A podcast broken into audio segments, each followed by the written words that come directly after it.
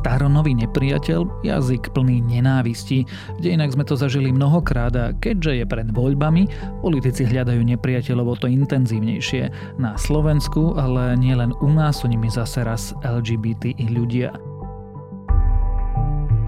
Je útorok 5. septembra, meniny má Regina a dnes by sa už malo mierne otepliť. Meteorológovia sľubujú na oblohe slnko a tento raz nie za oblakmi. Mierne však môže fúkať vietor. Denné maxima by sa mali stále pohybovať medzi príjemnými 18 až 27 stupňami. Počúvate Dobré ráno? Denný podcast denníka Sme s Tomášom Prokopčákom.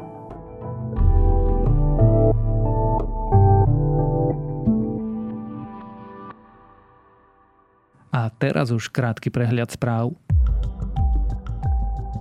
Vláda by mala dôslednejšie riešiť nelegálnu migráciu a povolať aj armádu na stráženie hraníc.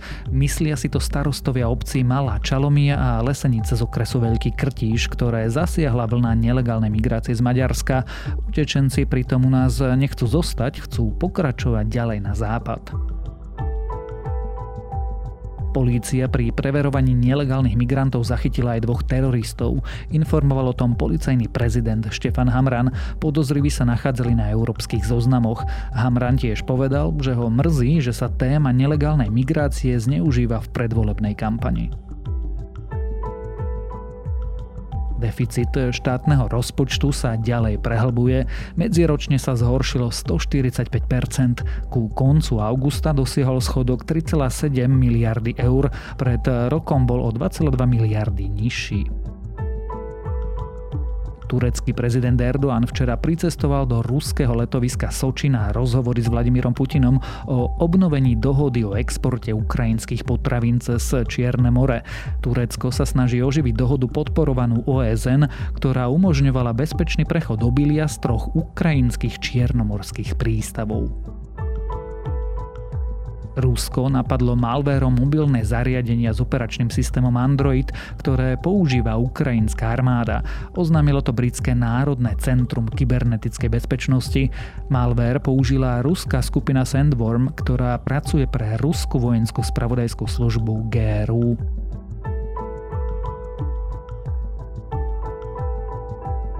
Ak vás tieto správy zaujali, viac nových nájdete na webe Sme.sk alebo v aplikácii Deníka Sme.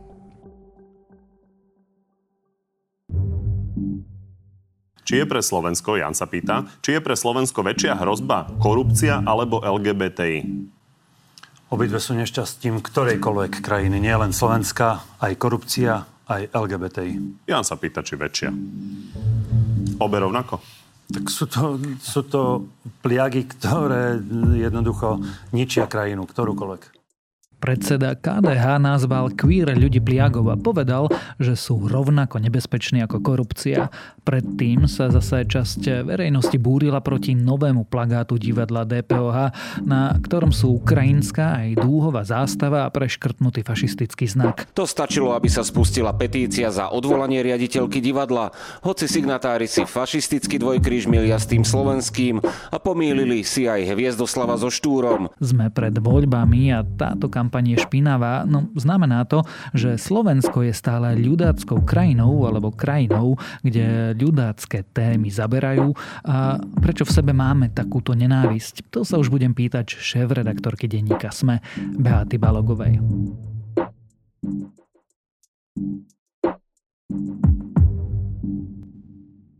Beaty si sledovala diskusie cez víkend? Nesledovala som e, konkrétne túto diskusiu, ale potom, keď som videla prvé reakcie na slova šefa KDH, tak som si musela pozrieť tú časť e, s otázkami divákov, lebo ja som pôvodne neverila, úplne sa mi nechcelo veriť, že nejaký skúsenejší politik e, toto vypustí z úst. LGBTI to nazývate, že pliaga?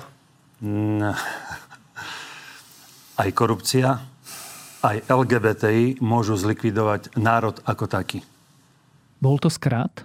Nebol to skrát, dokonca si myslím, aj keby vedel dopredu, že táto otázka odznie, tak možno by odpoveď naformuloval nejak jemnejšie, ale tá podstata by sa nemenila.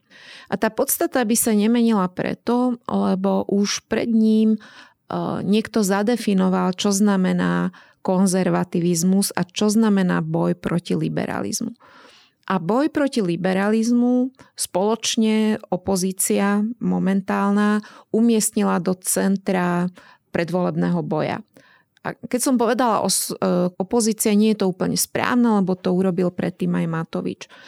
A boj proti LGBTI plus ľuďom je vlastne veľmi zjednodušená forma a uchopiteľná pre široké masy. Lebo keď povieš bežnému človeku z nejakej e, východoslovenskej obce alebo stredoslovenskej, to je jedno akej, že bojujeme proti liberalizmu, nevie, nevie si to úplne rozklúčovať, že proti čomu beží tento boj.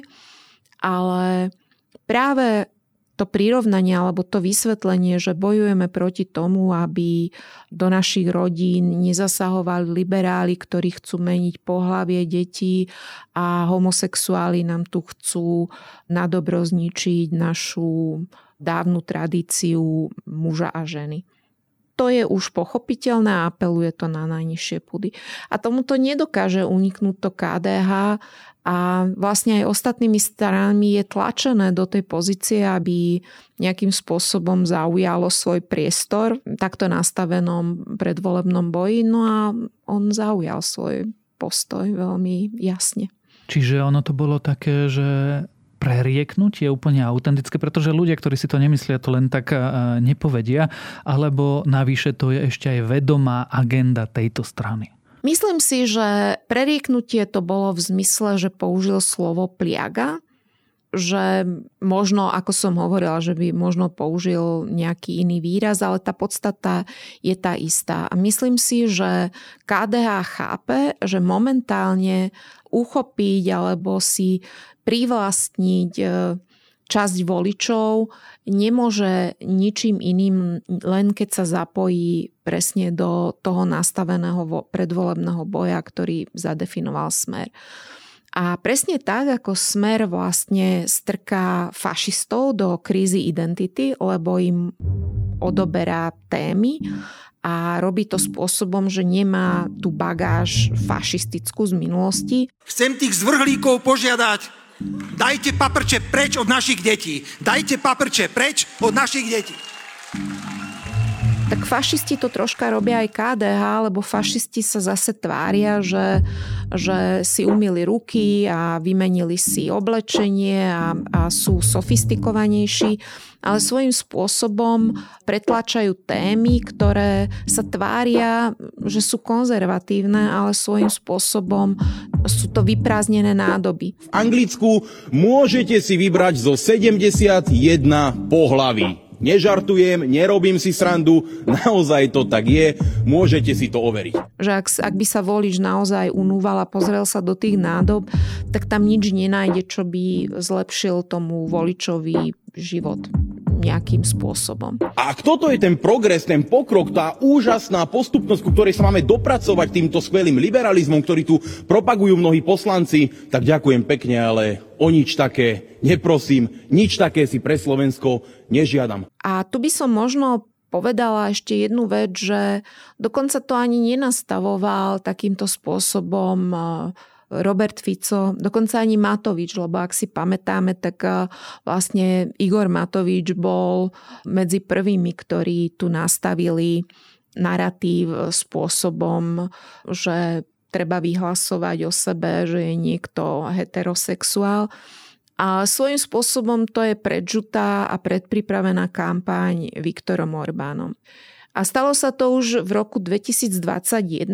Nie, že by sa to nedialo predtým, ale vtedy to bolo najvýraznejšie, keď Orbán čelil veľmi ostrej kritike za to, že nezvládal management pandémie, vysel nad ním škandál nakúpených prístrojov na dýchanie, ventilačných prístrojov, ktoré nakoniec dodnes nevie vláda predať. Boli to predražené nákupy a vtedy sa objavil aj škandál jedného diplomata, ktorý bol reálne pedofil. A on na to reagoval masívnou kampaňou. On potreboval nepriateľa, nepriateľa naservírovala náhoda. Ale Soroš muž nestačil? Nie, nestačil a, a proste naozaj e, nastalo to, že oni posunuli do parlamentu zákon proti pedofílii, to malo byť pôvodné, ale v poslednej chvíli do toho zákona vlastne pretlačili aj paragraf, ktorý trestá akúkoľvek e, reklamu alebo propagáciu homosexuality. A vlastne urobili naozaj to, že oni ako keby povedali, že homosexuál a pedofil to je jedno a to isté. So I, I am defending the rights of the homosexual guys, but this law is not about that. It's about the right of the kids and the parents, you know? A to už poznáme potom, že rozprúdila sa obrovská európska kritika.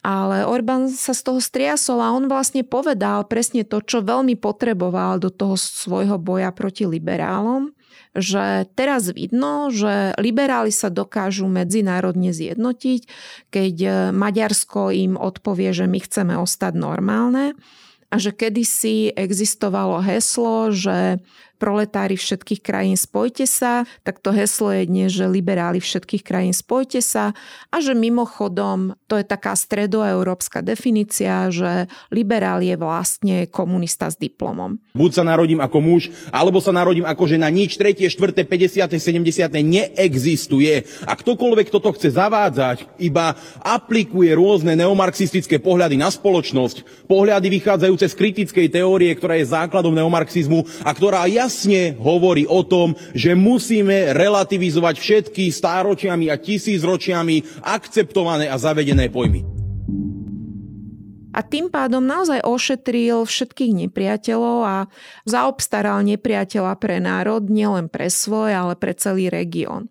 A naozaj preto sa deje to, že veľmi pohotovo siahajú po takomto nepriateľovi aj u nás politici, a to je preto, že menšiny sa nedokážu tak efektívne brániť ako povedzme iní politickí súperi a vždy si to zlízne nejaká menšina, keď nastáva potreba nepriateľa.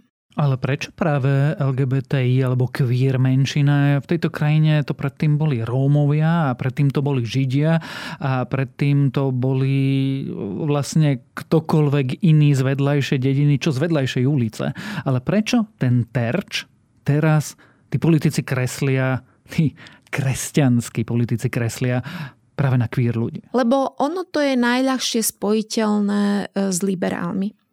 A politicky oni potrebujú ten boj formovať, že toto je boj proti bezbrehému liberalizmu, ktorý šíri Brusel, ktoré šíria tie zahraničné sily a že je to zamerané na, na rodinné hodnoty.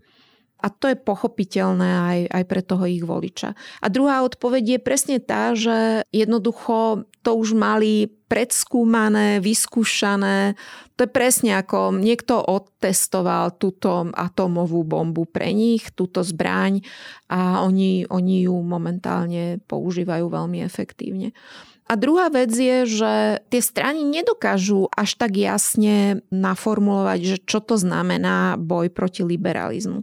Je to taký zberný názov, lebo pod to sa dá naozaj e, všeličo zahrnúť a preto to vlastne akože týmto bojovníkom proti liberalizmu vyhovuje.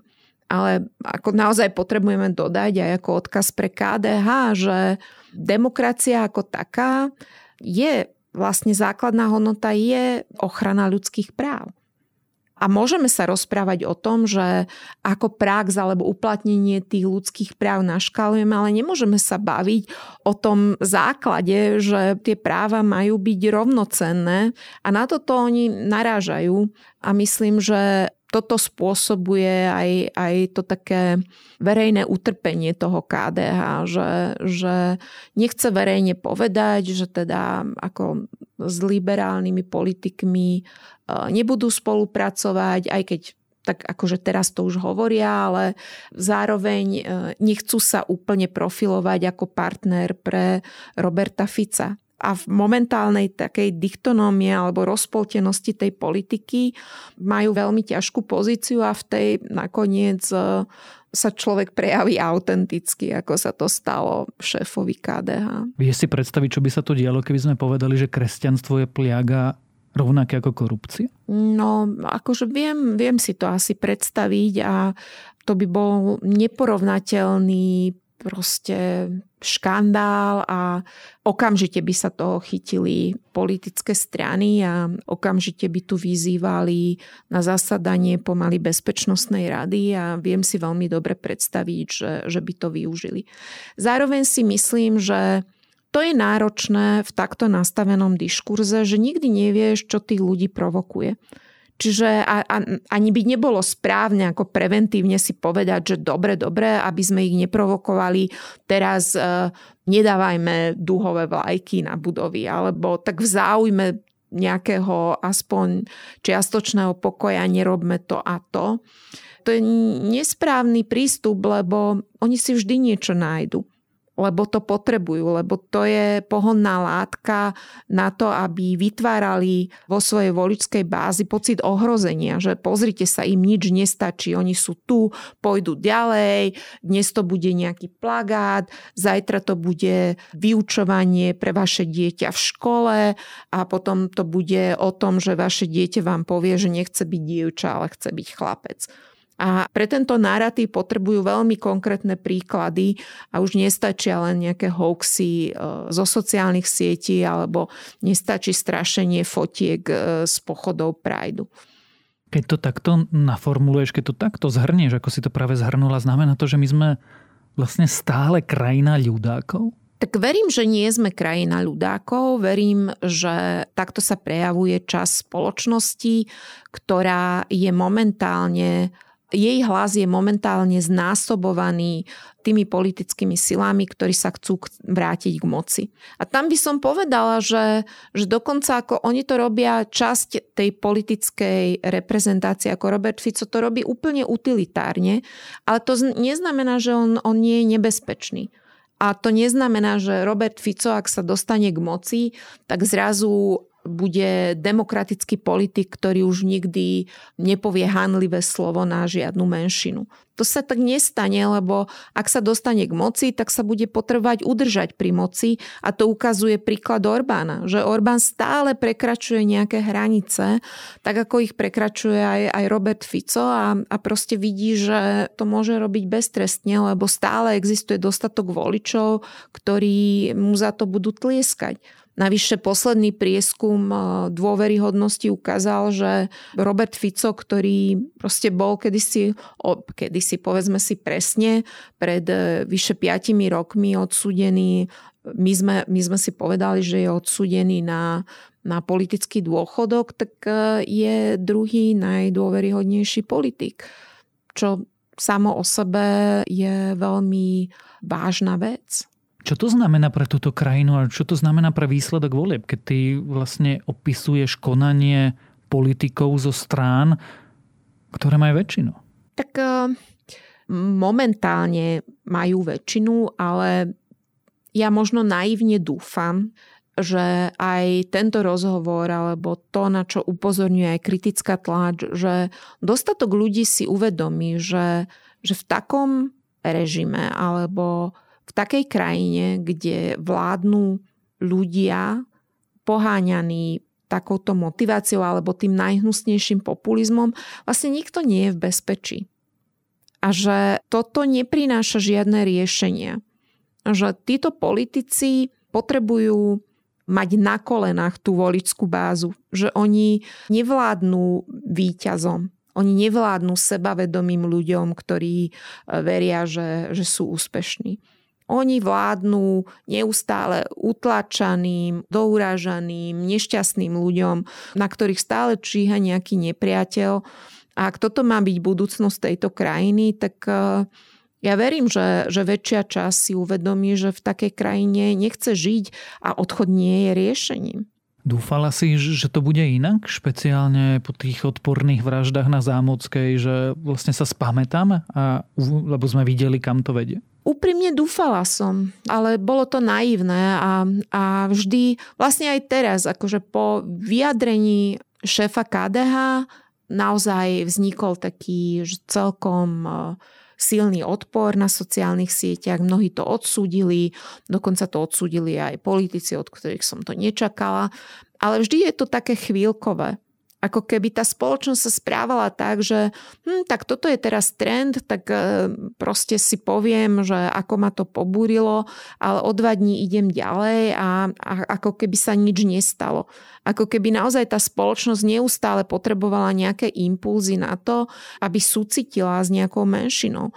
Čo nie je správne, lebo, lebo potom to znamená, že, že nejaká menšina ako musí byť neustále alebo vraždená, alebo musí sa jej neustále ubližovať, aby tu dostatok ľudí malo ten pocit, že, že sa treba postaviť za tú menšinu, lebo to robíme pre seba lebo to nerobíme z nejakej pozície veľkorysosti alebo z nejakej pozície nadradenosti, ale, ale práve preto, že sú to naši rovnocenní spoluobčania a jednoducho je to výpovedná hodnota o našej demokracii. Myslí si, že Majarskému niečo z tohto došlo? Že to, čo urobili, je odporné? Myslím si, že mu je ľúto, že to nenaformuloval jemnejšie.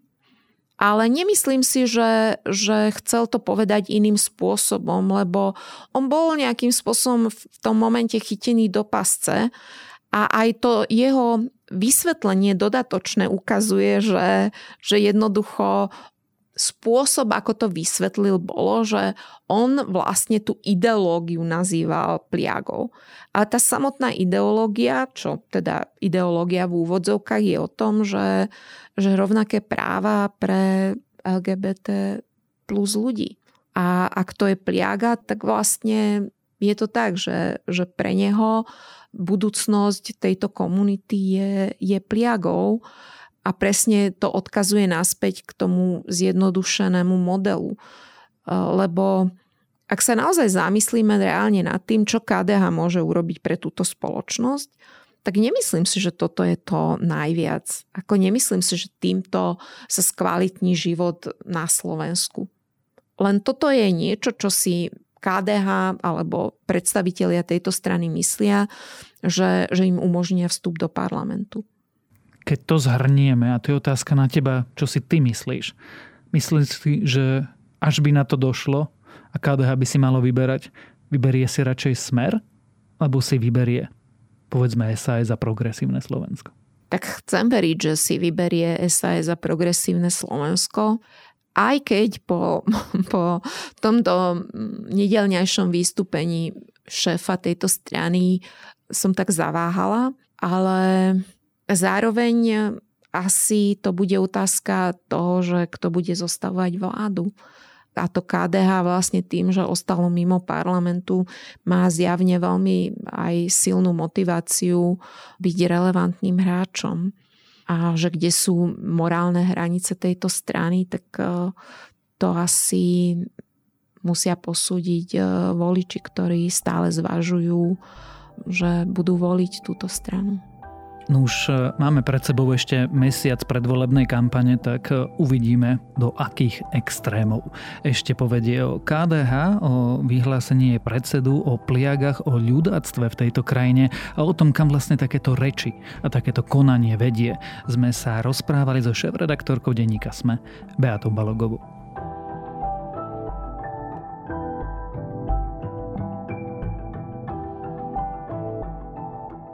Leto už je za nami, ale letné trošku oddychové čítanie nemusí.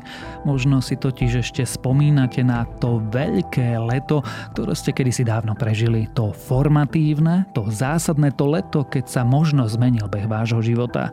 Ak sa tam chcete vrátiť a ak si chcete prečítať peknú knižku, dnes odporúčam Veľké leto Evalda Arenca. A to je na dnes všetko. Dávajte na seba pozor. Počúvali ste Dobré ráno, denný podcast denníka Sme s Tomášom Prokopčákom a pripomínam, že dnes po letnej pauze sa vracia aj podcast Vizita.